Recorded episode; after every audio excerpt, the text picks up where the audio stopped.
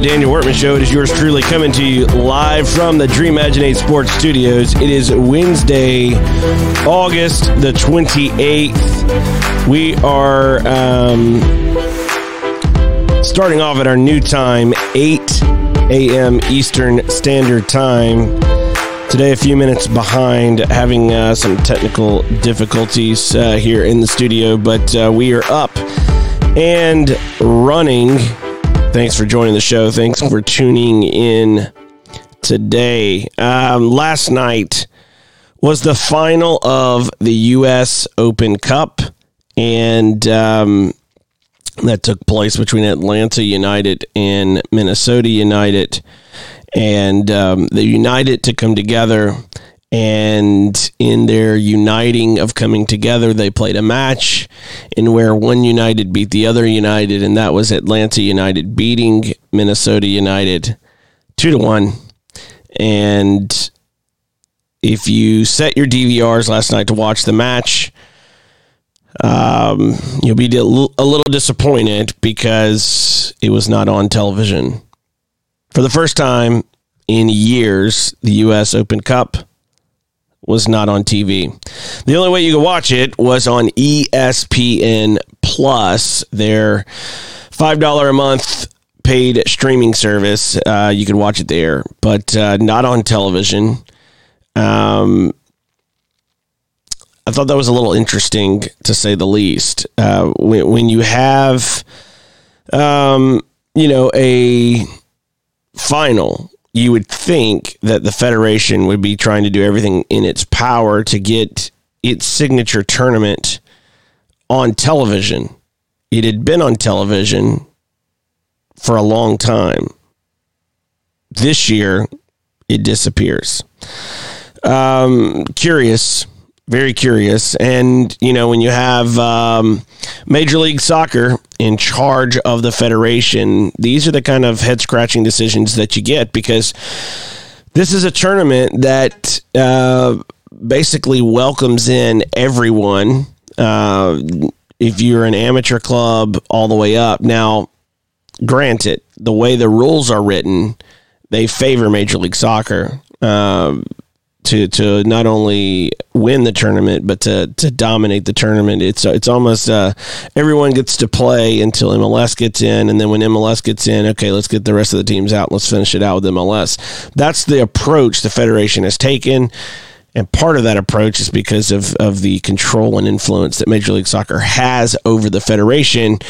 And you, you see Soccer United marketing get involved with the U.S. Open Cup. And the first thing that Soccer United marketing does, while in charge of the television rights for the U.S. Open Cup, they bury the final on ESPN Plus. So um, if you if you were hoping to watch that. Oh well. Um, another thing that is is as a head scratcher about the U.S. Open Cup. When you see finals around the world, most finals, not all, but most finals are on a weekend, a Saturday or a Sunday. The Federation put the U.S. Open Cup final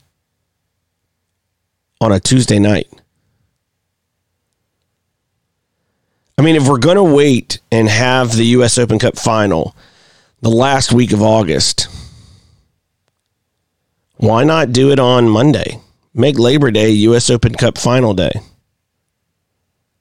or Labor Day weekend.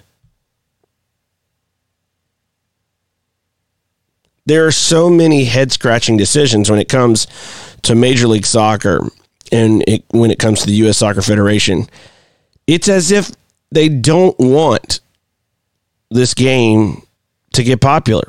to grow beyond what they want it to do, where they want it to go, how they want it to play out.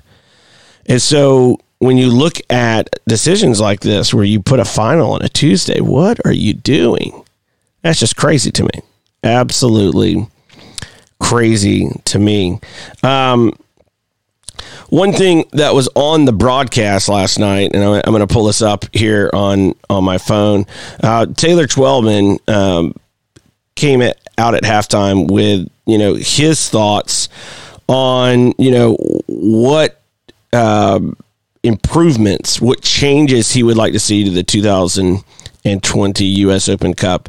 The first thing he, he, he suggested was that MLS teams enter one round earlier if they miss the playoffs.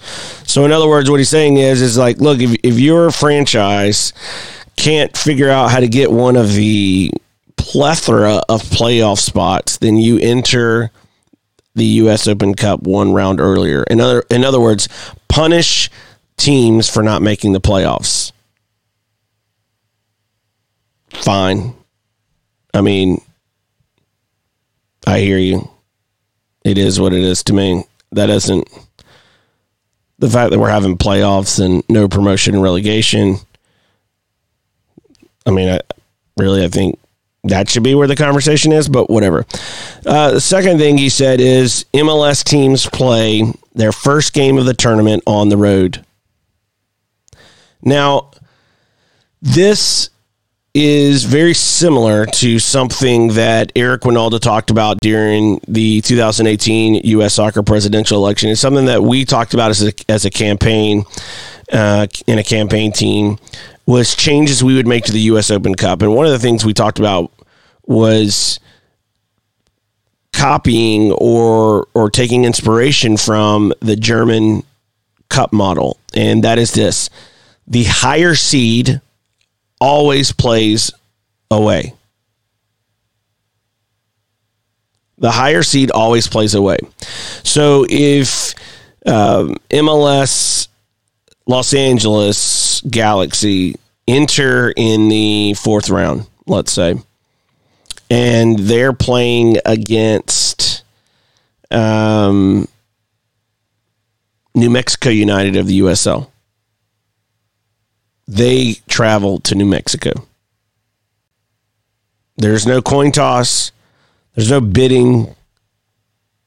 Major League Soccer goes on the road. If Las Vegas Lights of the USL are playing Cal FC. They're traveling to California to play Cal FC in amateur side. So it's a very straightforward. I mean, there's no guessing here. The beauty of that, the beauty of that is similar to something else uh, that that that I'll get back to in just a second with the national teams. The beauty of that system is you're bringing the game down into the grassroots. You're bringing the the higher levels of the game, whether that's MLS, USL, whatever. The way that they're sanctioned right now, you're bringing those teams into places that is going to bring excitement to the game. Right now, MLS teams don't care about the US Open Cup most of them don't even play in their home stadium when they play their matches. They'll play their U.S. Open Cup matches in auxiliary stadiums, high school stadiums, college stadiums. They don't even play in their own stadiums. They don't prioritize it. They don't even try to sell tickets. So this idea that we should be giving them, you know, preferential treatment in hosting rights is just silly. They don't they don't treat it like they want to host it. So in these rounds follow the German model and send all of them away to the lower seed. What that's also going to do is is lower the costs for these smaller teams. If you are a, a small amateur side and you are in the US Open Cup and you and you try to win in advance, it is likely going to cost you as much or more than your entire annual budget just to to participate in the Open Cup. Now, if the higher seeded teams were traveling to you that would significantly lower your operating burden. It would significantly lower the risks that these clubs would have to take. There are a lot of teams that that that bow out of the US Open Cup before it ever begins for that reason alone. So if, if the federation is serious about growing the game and about making the game the priority, then I think that's that's something that we should look at. I think it's something that we should be um, prioritizing. Is how do we get more teams playing? How do we lower the operating costs? How do we make this uh, a big deal? I guarantee you, if if you send an MLS team to a place that doesn't have a professional team or doesn't have an MLS team at all, you're going to get a lot better participation in terms of spectators, tickets sold, etc. for that one match than you're going to get if you let them play at home. I mean, it's just plain and simple. Um, another thing that Taylor talked about was no more regionalization and eliminating the coin toss for hosting the final. Uh, we don't have a national stadium. England has a national stadium. Spain does not have an, a national stadium. So there are a lot of places that don't have a quote unquote national stadium. There are a lot that do. We are one of those countries that does not have a national stadium. So because we don't have a national stadium, that means that the the stadium hosting the final or any big final is going to vary. I mean, we just we don't have one.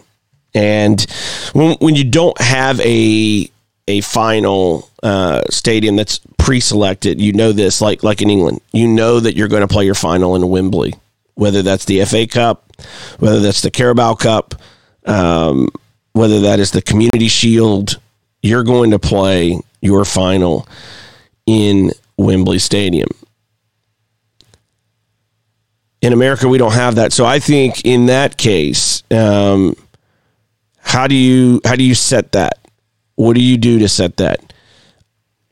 I actually think that's some pl- some area that you could create um, bidding to host the final. You could have cities present uh, bids to host the finals, and um, you know, and, and and go that route.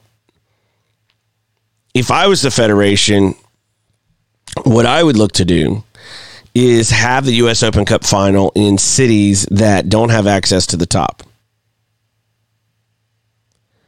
Now, to do that, to take that on, to make that decision requires a change in worldview. A change in worldview that would shift from exclusion to inclusion. Right now, the Federation is co opted by Major League Soccer, and they have a mentality of exclusion. We're going to do what we want to do that we feel is best for us, not for everyone, but for us.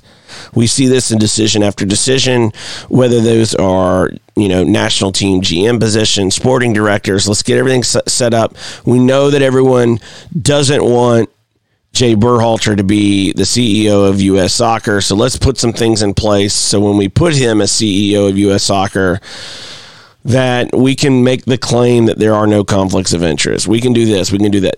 There is this insular insular um, mentality and exclusionary mentality within U.S. soccer that would prevent them from embracing this idea. But much like the the higher seats traveling to the away seats because that that to the lower seats because that will grow the game. It will. I mean, let's take it out of soccer for a second. Let's and let's put it in American football. If you had the University of Alabama was going to travel to play a small school in Texas. That small school in Texas, they know they're going to get their eyes beat in, but they're showing up. There's not going to be an open seat in that stadium. Everyone is going to want to watch the Crimson Tide come to town. That is that is what's going to happen if an MLS is traveling. If a USL team, a USL championship team, were to travel to play AFC Mobile, a GCPL Gulf Coast Premier League team, if if if a USL team, let's say Memphis, was going to come into Mobile and play against AFC Mobile, that place would be packed. It would be the game of the year in Mobile, Alabama. So that mentality that says we want to grow the game, this is what is important to us. We want to grow the game. If that is indeed the case, these are decisions that you would likely make. Let's send our higher seeds on the road and let's bring the final to places that don't have access to the top. Let's put the U.S. Open Cup final in West Virginia. Let's put the Open Cup final in East Tennessee, in Mississippi.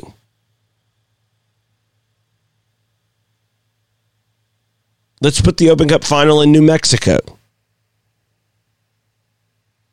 And watch what these cities, watch what these clubs, watch what these state associations and others are going to do. They're going to make this their Super Bowl. It's going to be their biggest thing on the calendar. And they they're going to want to make it huge. So that shift in mentality though is required in order for the the federation to truly embrace its vision, its mission. At least the one that's on paper, not the one they actually live out, but the one on paper says to make soccer the preeminent sport in America. If you want to make the preeminent, if you want to make soccer the preeminent sport in America, then then you should be changing your worldview to be about growth, to be about access, to be about opportunity, about bringing the tournament into markets that don't get exposure.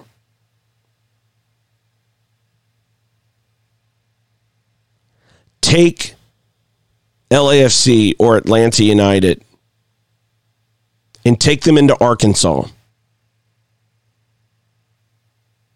See what happens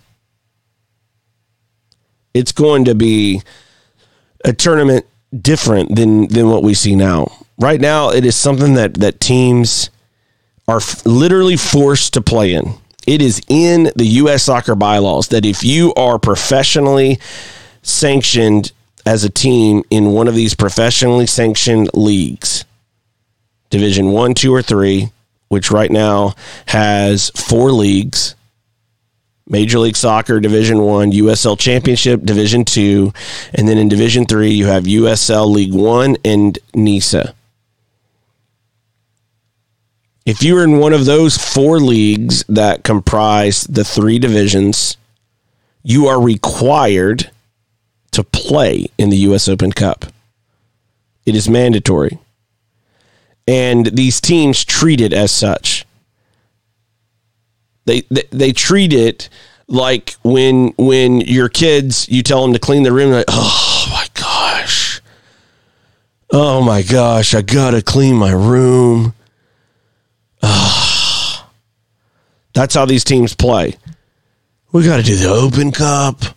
Oh let's go throw them in this stadium over here. Oh gosh I hate this tournament and that's how these teams treat it. But if you were to put those teams away on the road in cities and in markets and in states that don't have access and opportunity, I promise you, it's going to change the outlook of the tournament. It's going to change the excitement around the tournament. And it's going to require a change in the mentality of the Federation. I don't know if that change can happen under the current leadership it may change. A, uh, it may require a change in leadership uh, personnel in order to get a change in leadership philosophy to get there because there are a lot of people within the athlete council, within the upper board levels of the federation that just are not that concerned with making soccer the preeminent sport in America. They give lip service to it. They talk about the game and they, they act like they want to grow the game, but that's that's like, you know, you, you put a plant in a pot and it requires water and you stand there with a pitcher of water in your hand, but you don't actually pour it in the pot, but you talk about how important it is to grow that plant. I mean, we got to do everything in our power to grow that plant. We got to make it happen. Here's what we got to do, and we got to we got to get excited about watering the plant. You know, that's what we got to do to grow the game. We got to get excited about watering the plant. We got to get excited about getting in the in the sunshine so it can grow. We got to get excited about that. Meanwhile, the water's in your hand. We know the plant needs water. You don't pour the water in, you just talk about it. You just stand there. You go on television talking about growing the game. Oh, isn't this exciting? Watching that plant grow, it's not growing. You didn't give it water, it's dying. And that's what we see numbers, television numbers, streaming numbers, all falling. we're choking the life out of the game because of the the global worldview of U.S. soccer, which has been infiltrated by Major League Soccer and Soccer United Marketing. And that includes the Athlete Council. They have been infiltrated by Soccer United Marketing and the Athlete in the Athlete Council. Have you looked at the number of people on television or have gotten television gigs since the 2018 election as opposed to before it? It's alarming. That's all controlled and influenced by Soccer United marketing. So they all have the pitcher of water in their hand to water the plant, but a lot of them aren't aren't pouring the water on the plant. They're they are giving lip service to that while they're getting paid. They're getting their own access and opportunity. And I don't blame them for wanting a job, wanting a career, wanting to, to make something in the in the sport and have a living after their playing days are over. That's fine. Do it at the same time that you're helping the game. Because in the end, it's going to make more opportunities for you to grow and thrive. If the audience numbers go up, you're going to get paid more anyway. If you have more cities with more access and opportunity, that's going to be more opportunities for you to work. It just it just blows my mind how so many people in this country don't truly take the the the opportunity to exercise the power that they've been given to grow the game to bring access and opportunity to more communities. It's just crazy to me. And, um, you know, I, I, just, I want to see some changes with this tournament. Um, you know, this year they, they're they've been streaming a lot of the games on ESPN Plus, including the final, which should have been on a ESPN two or something. But we've got to do more than that. We've got to take it to the next level one of the things that we haven't even touched on in going through last night's US Open Cup final and and Taylor's recommendations for change is another big one that is that is not even included. And that has to do with the fact that we do not even have a women's open cup. It doesn't exist. We're not talking about not having equal prize money. We're talking about we don't even have a tournament. So when we look at access and opportunity and growing the game, that's another big area. Taking higher seeded teams on the road, taking um, the final and have it played in in cities and in states and in communities that don't have access to the top. And the other one that's a big one is to open up and have a women's edition of the Open Cup. we should be growing the game, making it more accessible, giving more opportunity. So when we look at all of this, we have to keep that in mind.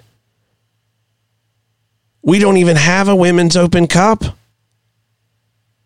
A tournament that should be the greatest domestic tournament we have every year, celebrating the game, watching amateur teams knock off amateur teams for the right to finally get to play against a pro team, maybe multiple pro teams. And we don't even have that opportunity on the women's side of the game. It's crazy. So there are so many things that the Federation could be doing that I think they should be doing. And uh, I hope that uh, at some point soon, whether that is a change in leadership personnel or a change in leadership mentality, that we change our worldview and start to think about uh, how we can look at growing the game by taking real action, not forming a committee, not giving lip service to it, not literally standing over a plant with water, talking about the need to make it grow without pouring the water on the plant, actually doing it. Um, that is what needs to happen. Our sponsor this half hour is Duktig Brand. Learn more about them at D-U-K-T-I-G brand.com and use promo code DW Show to get 10% off of your next order. They are the makers of really cool soccer products, notebooks, etc. Uh, if you're a parent, player, coach, check them out at duktigbrand.com. We'll be right back after.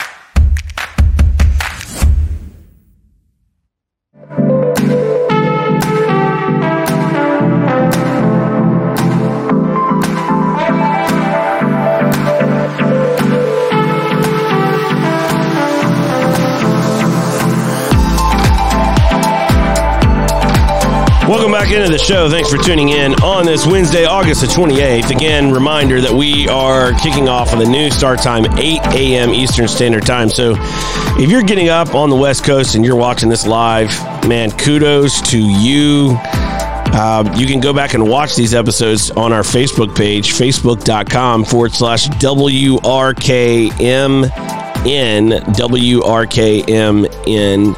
Um, new start time working on some new things, some new projects, and uh, we were excited to to make this shift as we prepare for things coming up, new segments, uh, etc. So uh, thanks for joining the show this Wednesday as we are into the third day of our fall season. Uh, it wasn't intentional. We uh, we had some major technical difficulties that we talked about earlier this week while we were in Europe uh, on our, our tour. Ended up having to shut down the entire tour from a show perspective. We were able to capture some content uh, with some cameras, um, phones. I mean, we were we were trying to get anything and everything done we, that we possibly could while we were there. Um, but it was uh, it was a, a, situation that we were um, not not hoping for, to be to be honest with you. Um, and uh, we ended up shipping back uh, most of our gear. Uh, that was uh, a day in and of itself. We were in Copenhagen. Um, had been in uh, Europe for about a week, and after my gear blew up, um, made the call to to pack it all up, or or the majority of it up, into a giant case to send back to the U.S. and um, we go to do that. I called ahead, found a place that, that handled FedEx where I could ship some things back. And um, so we go on a little adventure and we we get there by bus. So we, we take a bus. We just to, to give you a little bit of background about me, I, I love mass transit. I love biking. I love walking. I really don't like driving. Not because I'm scared of cars. I have a car. I drive. I just rather not. Right. I'd rather ride a bike. I'd rather walk or use mass transit. And that's one thing. One of the things I love about being in Europe is that most of the cities you can get around without a car. And so we were getting around without uh, a car. I had this giant suitcase. It weighed like probably 70 something pounds. I mean, it was heavy. And um, the suitcase was was struggling to, to handle the weight. Get it on a bus. We get over there. We get off at this FedEx location there in in Copenhagen to ship back all of this gear. And we get inside, and I'm I'm talking with uh, the person in uh, in the in the FedEx store about you know the cost and timelines and how long it would take to ship and uh, trying to make sure it was going to get back safely, etc. And right in the middle of all that, my wife freaks out. She's like, "I don't have my phone. I don't have my phone." And I'm like, "What do you mean you don't have your phone?" She's like, "I'm pretty sure I had my phone, and now I don't have my phone." I'm like, is it at the is it at the townhouse? We were we were staying in a in a townhouse in Copenhagen. I was like, is, is it at the townhouse? She's like, I'm pretty sure I had it in my pocket. I'm like, how do you get off a bus and not know that you had your phone? I'm sorry, I I, I can't. And, and so we get the suitcase shipped back and get all that gear going back. I already had an audio console go up and spoke, and now my wife's phone is, you know, riding around on a on a bus somewhere in Copenhagen.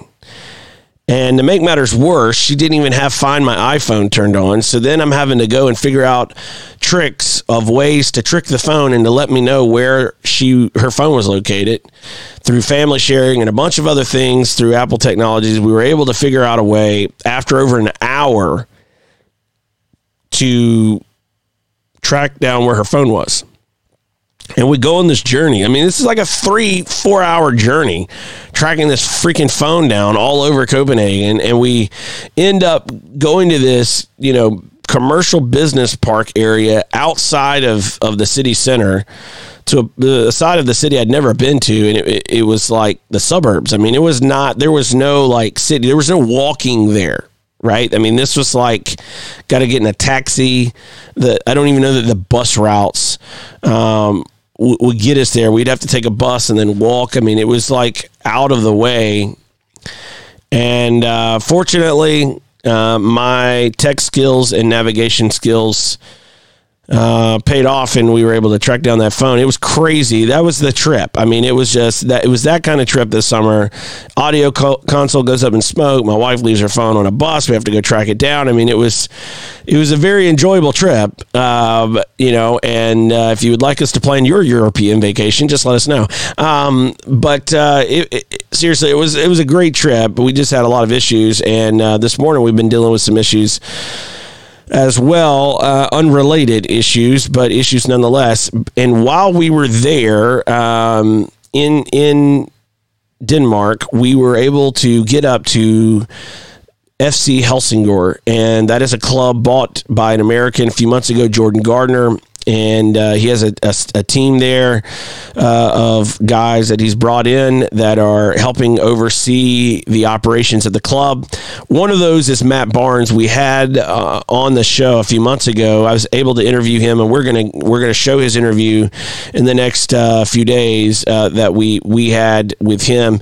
But uh, we also had the opportunity to interview some of his players, and I I want to show you one of those interviews here. Um, this is a Canadian player. He was in the Toronto FC Academy. We had a chance to talk to him about his experience so far and and his experience growing up. His name is Kembo Kibato, and uh, so uh, look forward to sharing this with you. Um, one of the, the things that we've been dealing with this morning with, with the technical difficulties is we had uh, a machine uh, crash which had uh, a, a, bunch of these interviews that were already edited and such. So this is going to be the raw footage straight from the source. Um, of, of our interview with Kembo Kibato, and uh, we look forward to sharing you the full kind of mini doc ed, uh, edited version um, in, in, the in in the weeks to come. But uh, it was a great great chat, great conversation, and to give you a little heads up, this interview was shot on my phone because this was another one of those. Uh, technical issues that we had while we were there, I literally dropped the lens of my camera and had to go replace it. And uh, there was no camera shop uh, that uh, I could get to in Helsingør on a Sunday afternoon, and so I had to shoot, end up shooting this on my phone. So I apologize for any um, audio or or video uh, challenges that you have in watching or listening to this interview, but uh, it was a really good chat with Kembo, and really appreciate him spending time with us um, and, and, as as well. So uh, without further ado, here is our interview with Kembo. Kembo Kibato.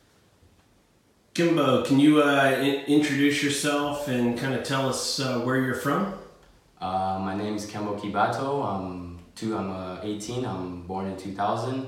I'm from Toronto in Canada, and I used to play for Toronto FC.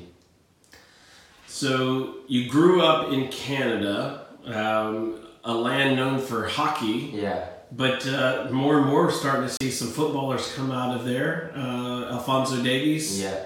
um, made it to Europe. Uh, at what age did you decide, number one, that football is a sport for you? And number two, uh, when did you aspire to journey into Europe to try to uh, to make a make a go of yourself here in Europe? Uh, I think it was just well, I'm basically from a young age, like 7, 10, to 7 to 10, I knew I was, I, this is what I love to do and I enjoy playing soccer. And just coming to Europe was in the last, you know, last two years, I wanted to see how far I could push my, push my abilities and see where it could take me. And that's why, how I, how I ended up here. Now, as a player, you were, were pushing yourself as far as you could go domestically, right? Mm-hmm. And you're trying yeah. to, to take every opportunity you could. Compare what you experienced in Canada, in Toronto, versus what you're seeing over here? Uh, the main difference, I think, is the, the physicality and the technique and the technique. Like I feel like uh, back home, the the pace and the strength and the speed of the players is very fast, whereas here you have a lot more. Uh, a lot of the players are very technical and they're good with their feet and they know how they understand the game. They're able to move the ball and stuff like that, and that makes the speed of the play much faster. Whereas back home, it's the physical side of the of the play that's a lot a lot harder. Now, when when you're in a, a training environment back in Canada, uh, how would you compare that to a training environment like you're experiencing uh, here in Europe with FC Helsingborg?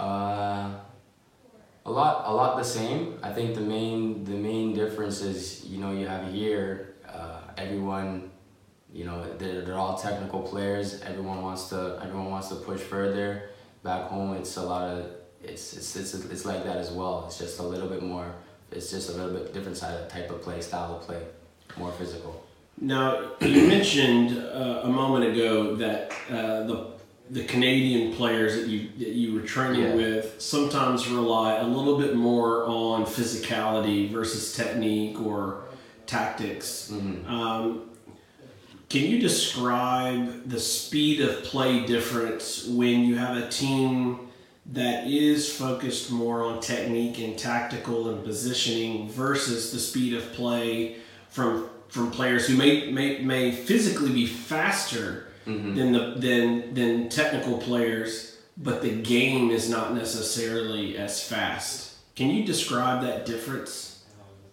Uh, sorry, can I? Like yeah, so basically, like the speed of play. Mm-hmm.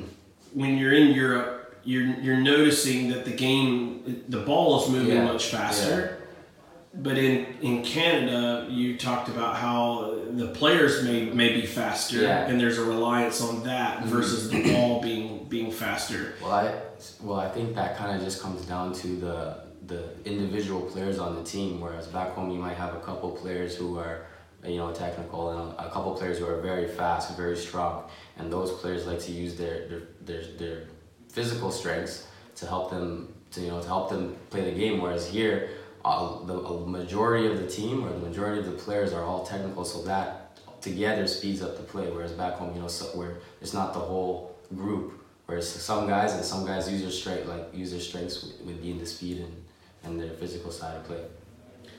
Now, as a player, who are some players that you model your game after? Uh, well, my favorite player is Messi.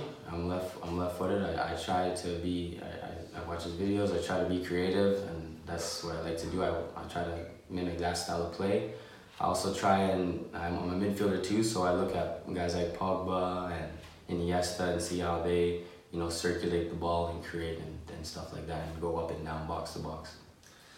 Now, as a as a left-footed player, um, you mentioned Messi as as an aspiration in your midfield play, uh, being a left-footed player, uh, are there any midfielders that have stood out to you, whether that's a ten or an eight or a six, uh, that you that you try to glean uh, some things from, or or you just kind of look at midfielders in general?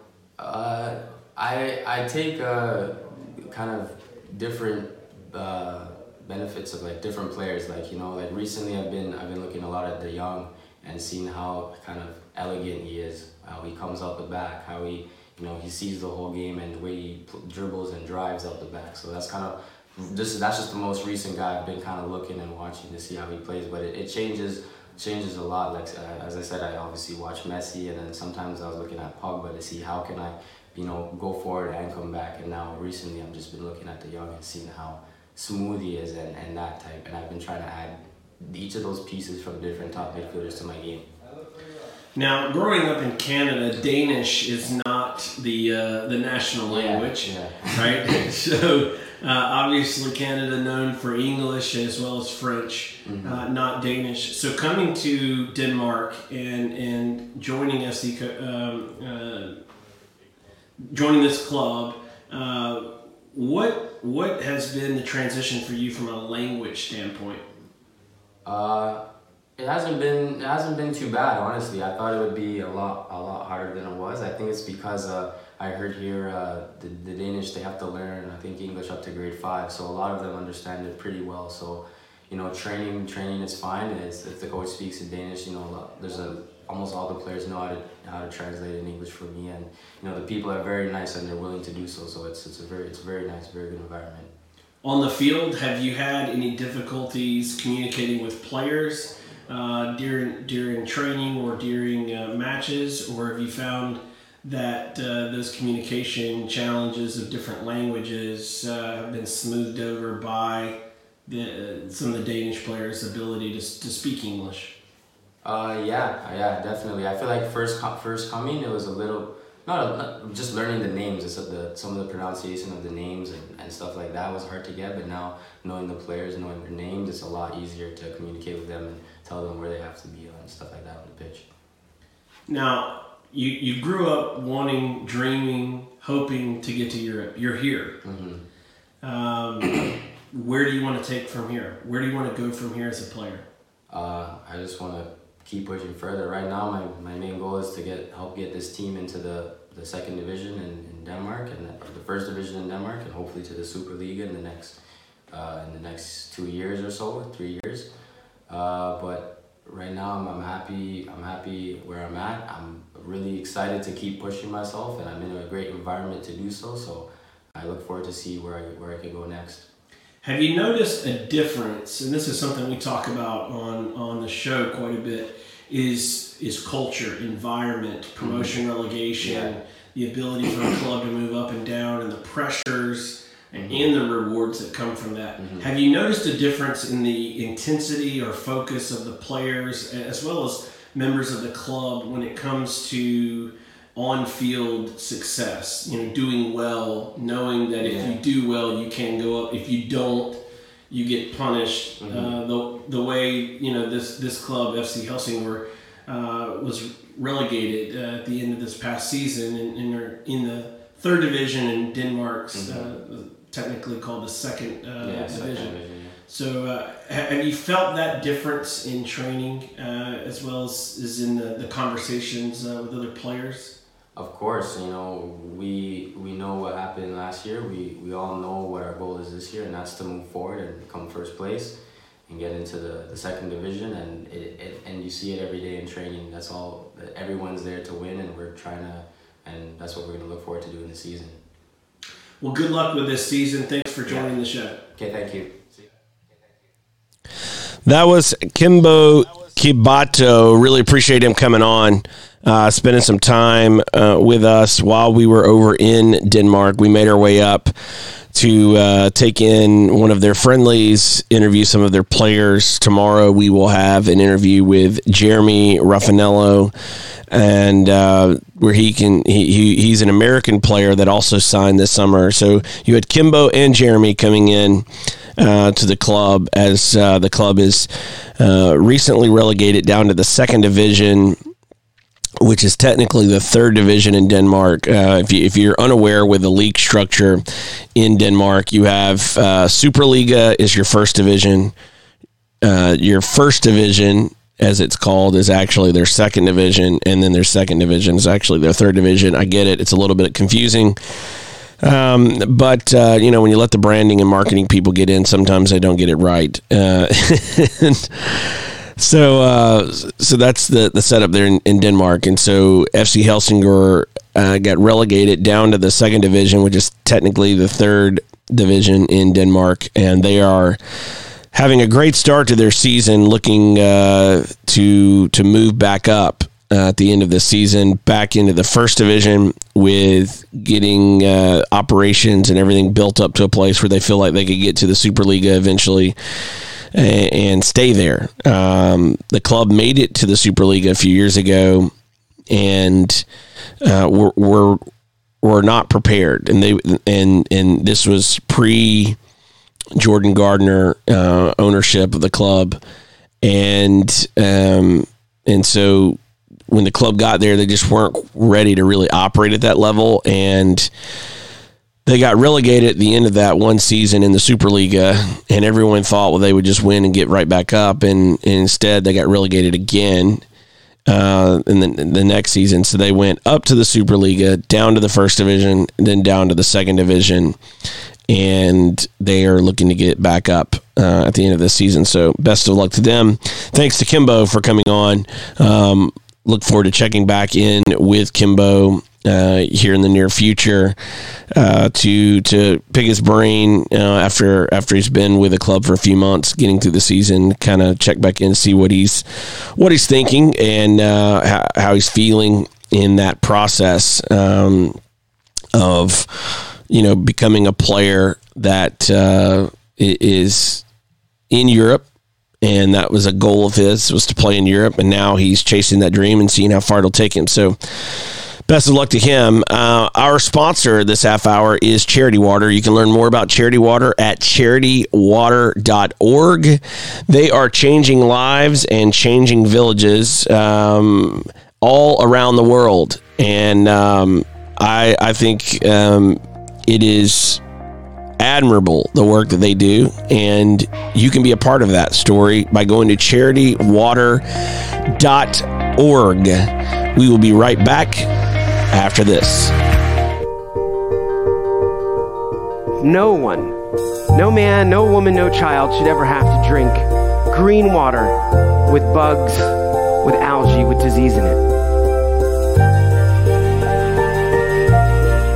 Bad water and a lack of toilets kills more people than all the wars in the world.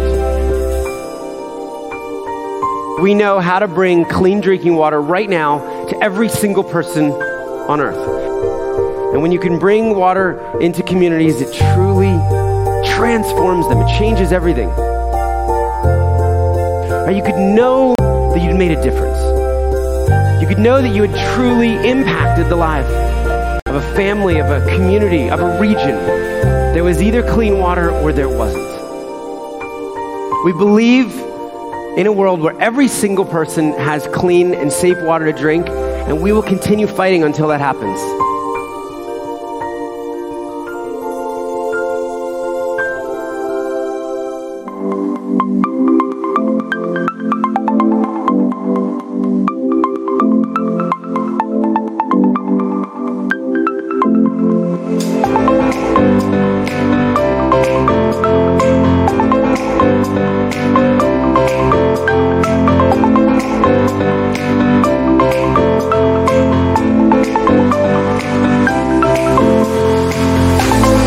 Back into the show. Thanks for tuning in this Wednesday, August the 28th. Thanks to Kembo Kibato for uh, doing that interview with us while we were in Denmark this summer.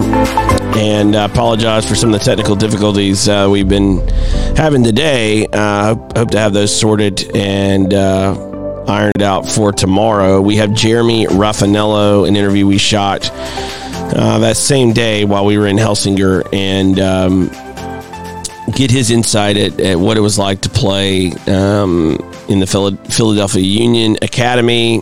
Played a year at Penn State before heading off to Denmark to pursue his dreams and ambitions of playing professional soccer in Europe. So I uh, look forward to sharing that interview with him tomorrow. Uh, kind of the closing shot today, parting thought is this. Um, when we look at the landscape of American soccer, it is very easy to get frustrated and depressed and angry, um, and and there is plenty of blame to go around. We can get frustrated with the federation that just looking at the actions they take and the decisions they make don't hold the best interests of the sport at its as its top priority in regards to everyone.